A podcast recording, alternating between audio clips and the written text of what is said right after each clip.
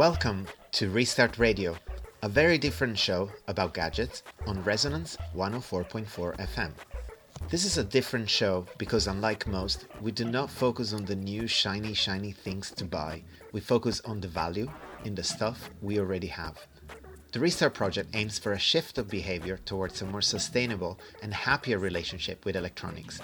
While we are not currently able to run our monthly repair events, our work with the London repair community is integral to this mission.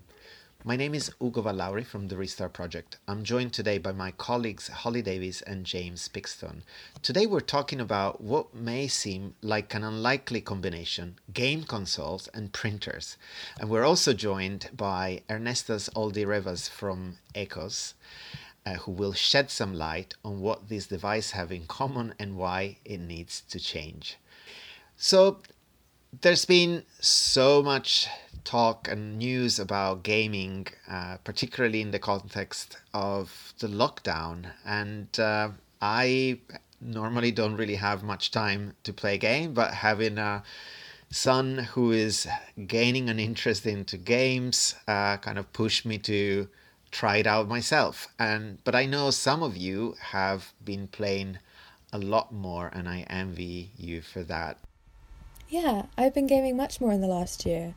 Um, I wasn't really a gamer growing up. I mostly played Sims on my mum's work computer, um, but this year I've been doing it a lot more. I think, in terms of multiplayer gaming, it's nice to be able to hang out with friends without the pressure to be super social and have lots to say.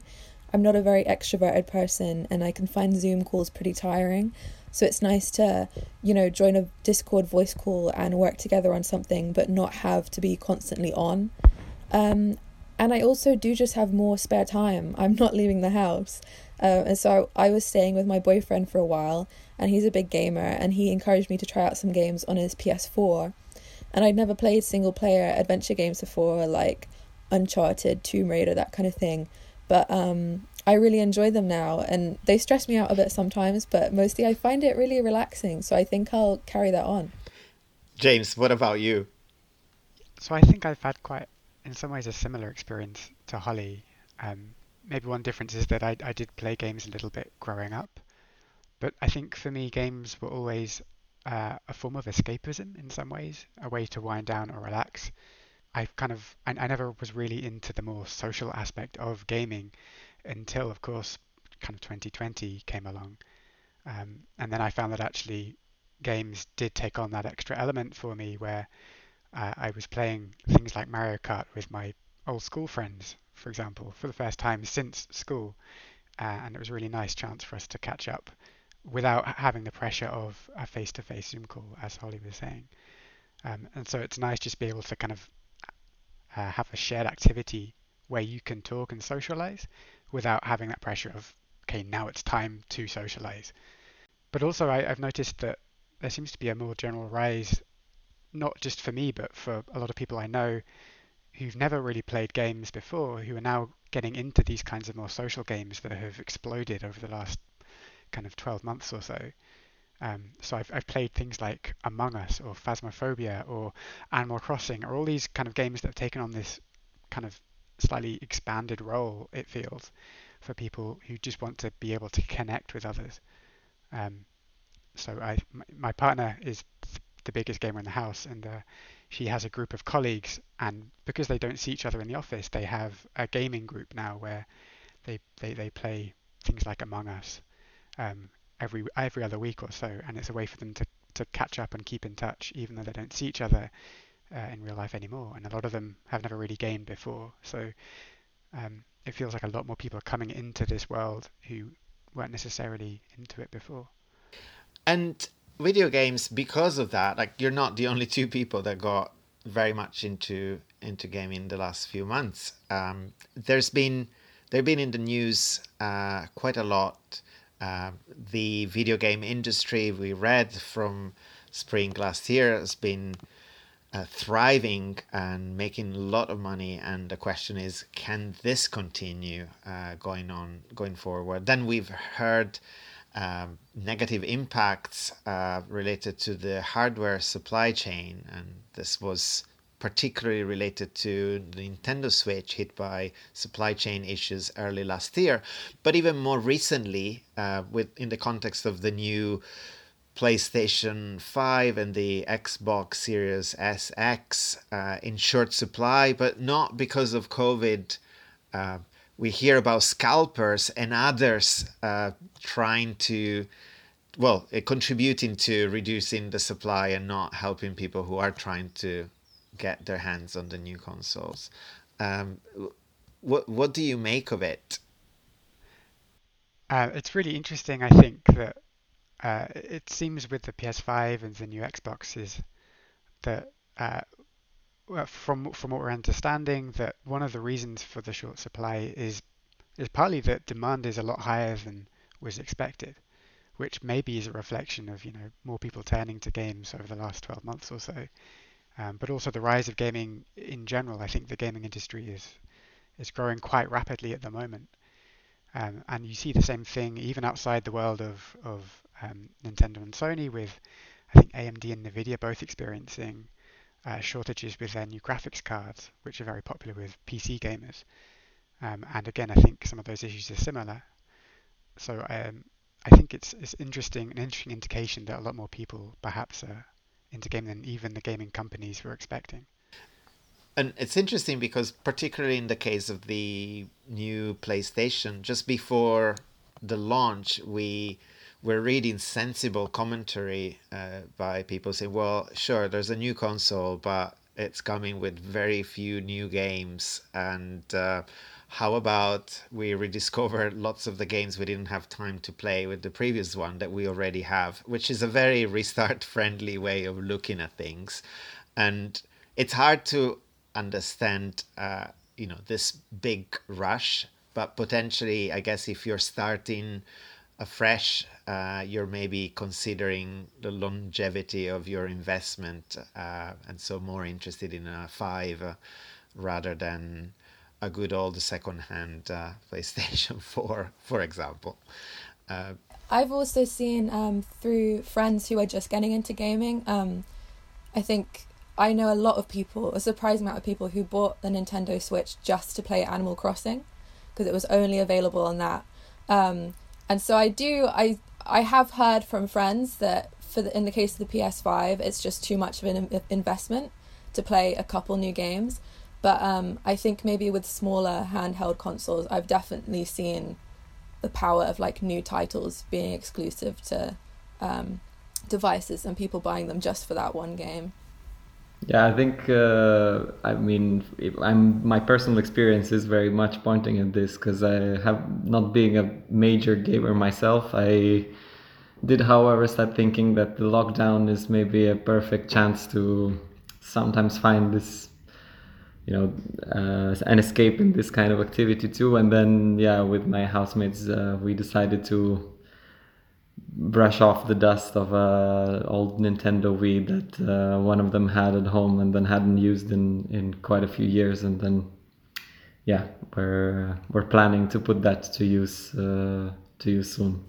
We talk with some worries about the multiplication of all these devices, uh, not just uh, because of the strange consequences that this has in like getting scalpers involved but also because gaming does impact the environment. Gaming uses apparently 34 terawatt hours of energy each year or the equivalent of 5 million cars. This is in the united states alone. And i'm not entirely sure if this is just a reflection of consoles um, or if it covers other platforms because people are playing on all kinds of devices correct james? Yeah absolutely. I think um, we were talking just before the show and um, just even now hearing about the different range of devices people are using and um, i mean personally I, I, play mostly on my mac which is a controversial uh, statement for anyone involved in the world of gaming. Um, but uh, uh, in our house we also have a switch a ps4 um, and a couple of older consoles as well. Uh, but I think the stats also show that mobile gaming is possibly even bigger than all of those.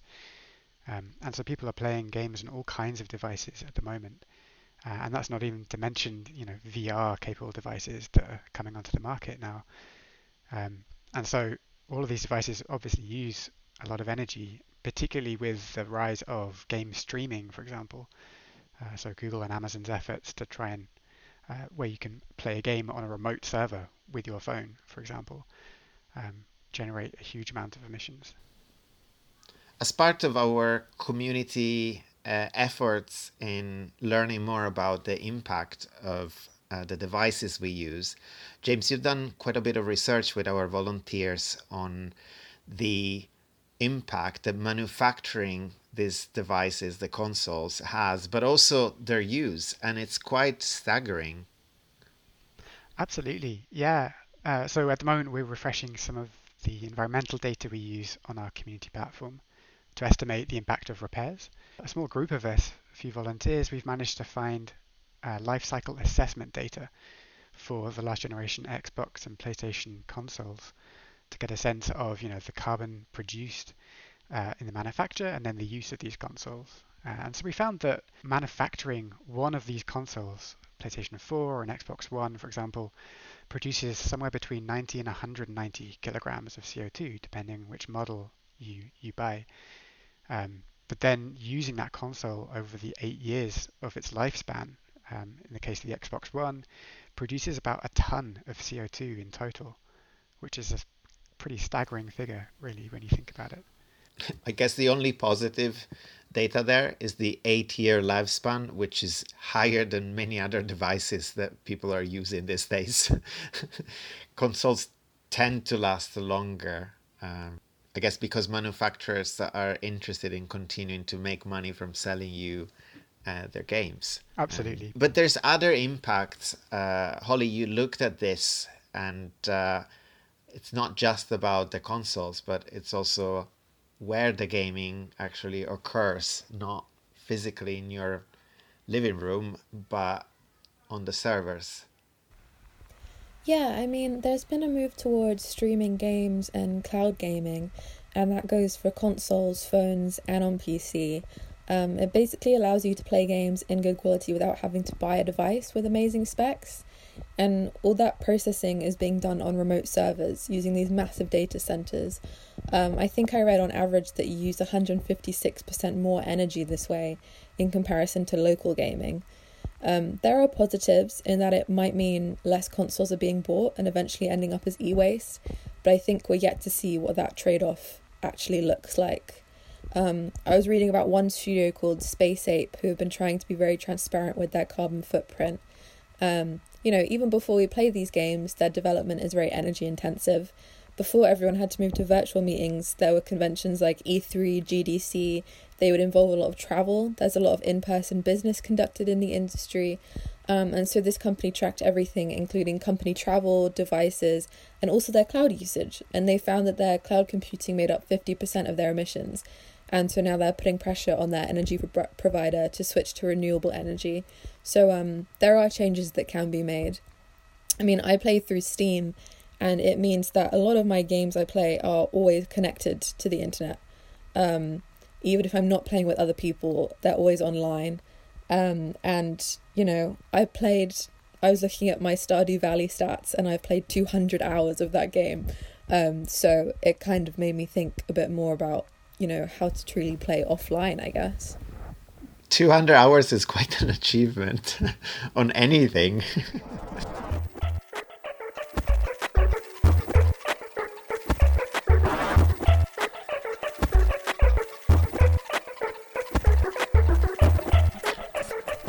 so the the field is full of um, potential for environmental impact. And what we don't see enough of is actually getting the manufacturers of these devices, the gaming consoles, on board on being more open to more repairable and uh, uh, better regulated uh, devices. Uh, Ernestas, you've been following this, and uh, I know that there's quite a lot that you've tried to do, um, but haven't been able to progress this as part of your work with ECOS and uh, from our perspective, the European Right to Repair campaign.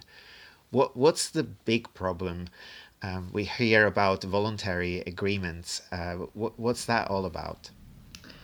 Um, yeah, so in the European Union, we have this, um, let's say, instrument called Eco Design, um, which is basically this tool that the European Union uses to progressively improve the performance of products by setting, you know, looking at the market, uh, saying, okay, we have these best performing technologies, and let's uh, set minimum requirements on the basis of that to progressively steer the the rest of the products in that direction.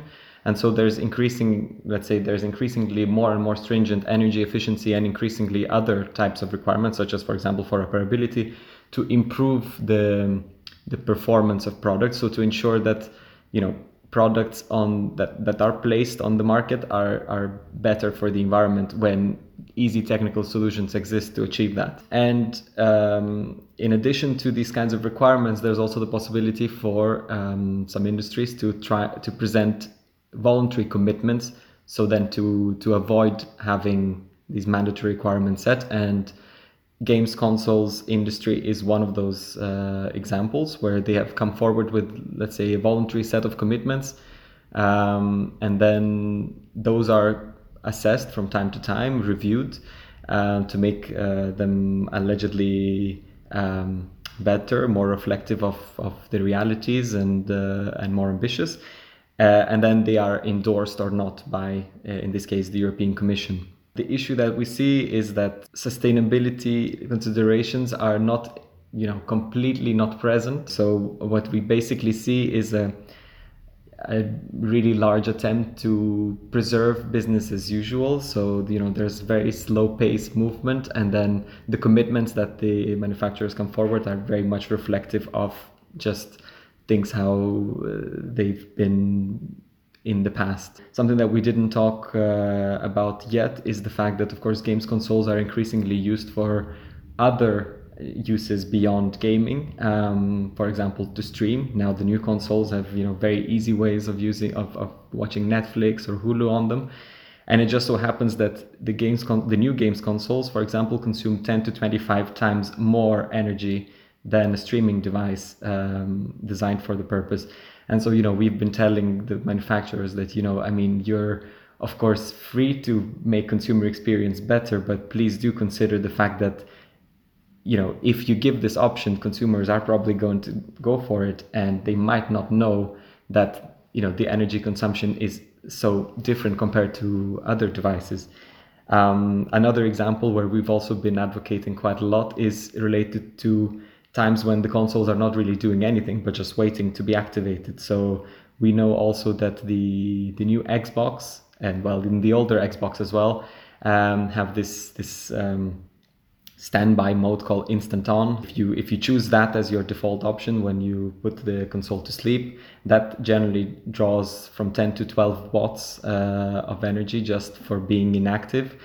Um, and of course, we know that that's possible to be addressed because the new PlayStation, for example, consumes in a comparable mode um, less than one watt. And then, of course, there's the whole debate about uh, making consoles last more. So now, when we have the new consoles placed on the market, uh, a big goal is to ensure that that doesn't mean that the PlayStation 4 uh, and the the old Xboxes just go to you know to the pile of trash, but then can actually be used for as long as possible, and that requires manufacturers to provide spare parts for also those older consoles for you know for quite some time. At the moment, that's not necessarily been something that's been endorsed uh, by the manufacturers.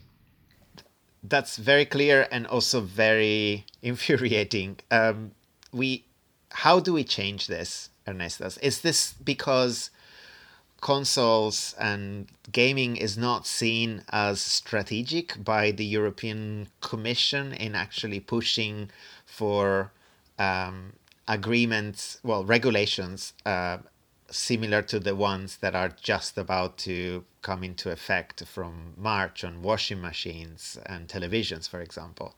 I think it's a combination of factors, uh, where one for sure is um, linked to the to the fact that it's not necessarily seen as a priority product group or market, and so definitely not particularly high on the priority list. But then on top of that, I think there's also the aspect of related to the specificities of the market. You know, you only generally have well, you, you have three main manufacturers that are on many points in agreement. They have sort of concerted um, way of working and prioritizing. At the moment, for example, you know we had two new consoles launched. If you look, you looked on the websites of of both and uh, tried to, trying to purchase it, you would realize that none of the two actually focus on sustainability aspects. So while there, you know, there's sub pages related to sustainability, that definitely is not key information on which they're trying to compete. To be completely fair, it's also not something that has been much on the radar of civil society organizations neither perhaps this push for uh, well gaming that's happened in the last year might help rectify that and we, we've seen finally interest from consumer rights organizations uh, uh to actually get Nintendo particularly accountable for uh, what's been happening with the Joy-Con of the Switch. And I believe James has had direct experience. If you could tell us what you and allegedly millions of other people have been experiencing.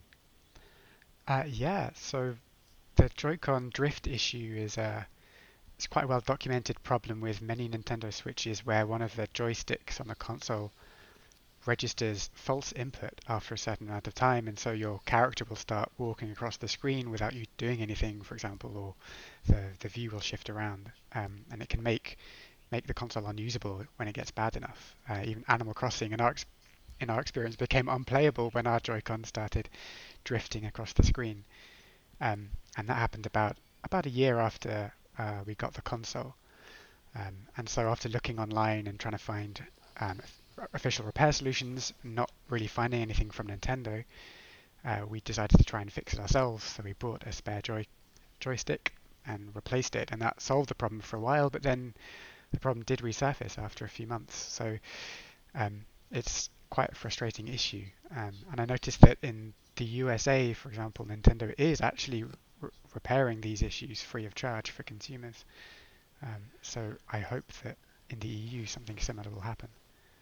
So, so what happened is first there was a big push by in Belgium uh, by consumer rights organization, and then the French uh, Choisir um, did the same and launched with the help of BEUC um, a lot of spotlight on this, which has triggered almost immediate reaction from the European Commission. Ernestas, is this common uh, that from at consumer level, like we get uh, quite quick feedback on investigating these issues? Um, I think it's an it's definitely not um, particularly common, I'd say. It's interesting for sure to see this. It, I think, reflects a little bit that in the consumer department of, of the European Commission, there's definitely recognition of the need for increasingly for, to look increasingly to issues related to planned obsolescence and you know uh, they are very open to receiving this kind of you know well backed uh, data that can then allow them to to look into it. And I think there's there's generally recognition um, there that some issues you know are quite clear cut. I mean, recently I've also seen that the same department did a, a study uh, looking at the information on sustainability aspects provided with you know a whole range of, of different products and uh, they just came out with results which is also not particularly common because that you know was just published like uh, an interesting piece of information without necessarily any particular hook, which is not very common for the European Commission. Um, they came out with the with the press release saying that they found 77% of the websites that they looked at to contain misleading or false information. So I think it's evident that there's there's recognition of, of certain issues and there's willingness to receive um, input uh, that can then you know guide certain types of policy interventions. This specific Nintendo issue seems to really highlight the need for a regulatory approach rather than a voluntary agreement type. Um, and I know that you've been pushing uh, against voluntary agreements, not just for game console, but also for printers, which probably most of our listeners have had some frustrating experience with. What, what's happening on that front? Yeah, so I think um, uh, as as I mentioned, you know, there's this possibility of having voluntary agreements, and as it happens, there are at the moment two of them. So one of them relates to games consoles, and then the second one is possibly even even more infuriating, uh, and it uh, relates to printers, a product group that you know is pretty much the prime example of uh, of a product that is just designed to to fail prematurely, um, sort of throwaway product by default. Um, and uh, we've been we've been in discussions on you know how to address this issue with the European Commission for some time. Um, earlier last year, the Commission came out with its you know uh, multi-year strategy on how to increase material um, uh, efficiency, how to increase circularity in the European economy, um, called the Circular Economy Action Plan. And they promise there to address electronics uh, with the focus being on smartphones tablets and computers. But they've also mentioned printers um, saying that this would be a product group that will be looked at if no ambitious voluntary agreement is is agreed upon um, so manufacturers have been under some pressure to you know start making some moves uh, interestingly however so far we have seen very little genuine um, commitments to change. And I think to us, it's not particularly surprising, to be fair, because the problem related to printers is that the market as it is designed today, where you have extremely cheap printers uh, and printer manufacturers who compete on the cheapest product out there, uh, and then make their you know make their profits on the sales of cartridges. Um, they are not incentivized to change this business model. So, is there a chance that we could use this new focus on a circular economy action plan to actually campaign vigorously against any sort of voluntary agreement in the future? Um, well, I think I don't know to what extent there is. Uh, I, mean, I think there is recognition in the European Commission that at the moment, you know, the, the current voluntary agreements are not up to the standard necessarily.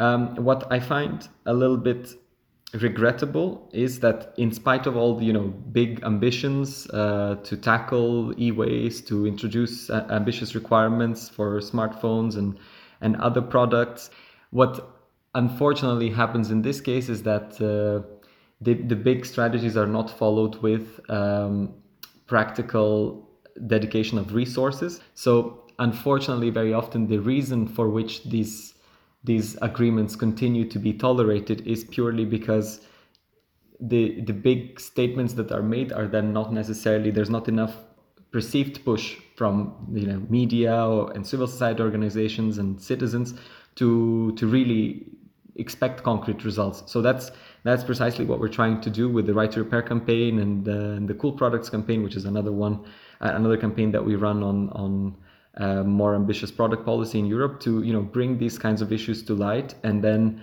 um, show to the European Commission that you know we of course very warmly welcome intentions uh, and we endorse them very much, but they need to be followed up uh, with concrete action, and that concrete action requires you know. Um, dedicated resources and and regulatory attention so these things can actually be uh, seen through well looks like there's no shortage of work for you ahead, and good luck and thanks for helping us understand these issues. Due to the pandemic, we're currently not running in person restart parties. We do have a few online events coming up, and you can find their details on our website, therestartproject.org. However, if you'd like help fixing anything with a plug or a battery, tag us on Twitter, Facebook, or Instagram, giving us information on the make, model, and fault of your device, and we will do our best to help. Thanks to Optonoise and Cassini Sound for our music, which was made with lasers, spinning plastic discs, and discard electronics. We're here every second Tuesday of the month at 5 pm. Until next time.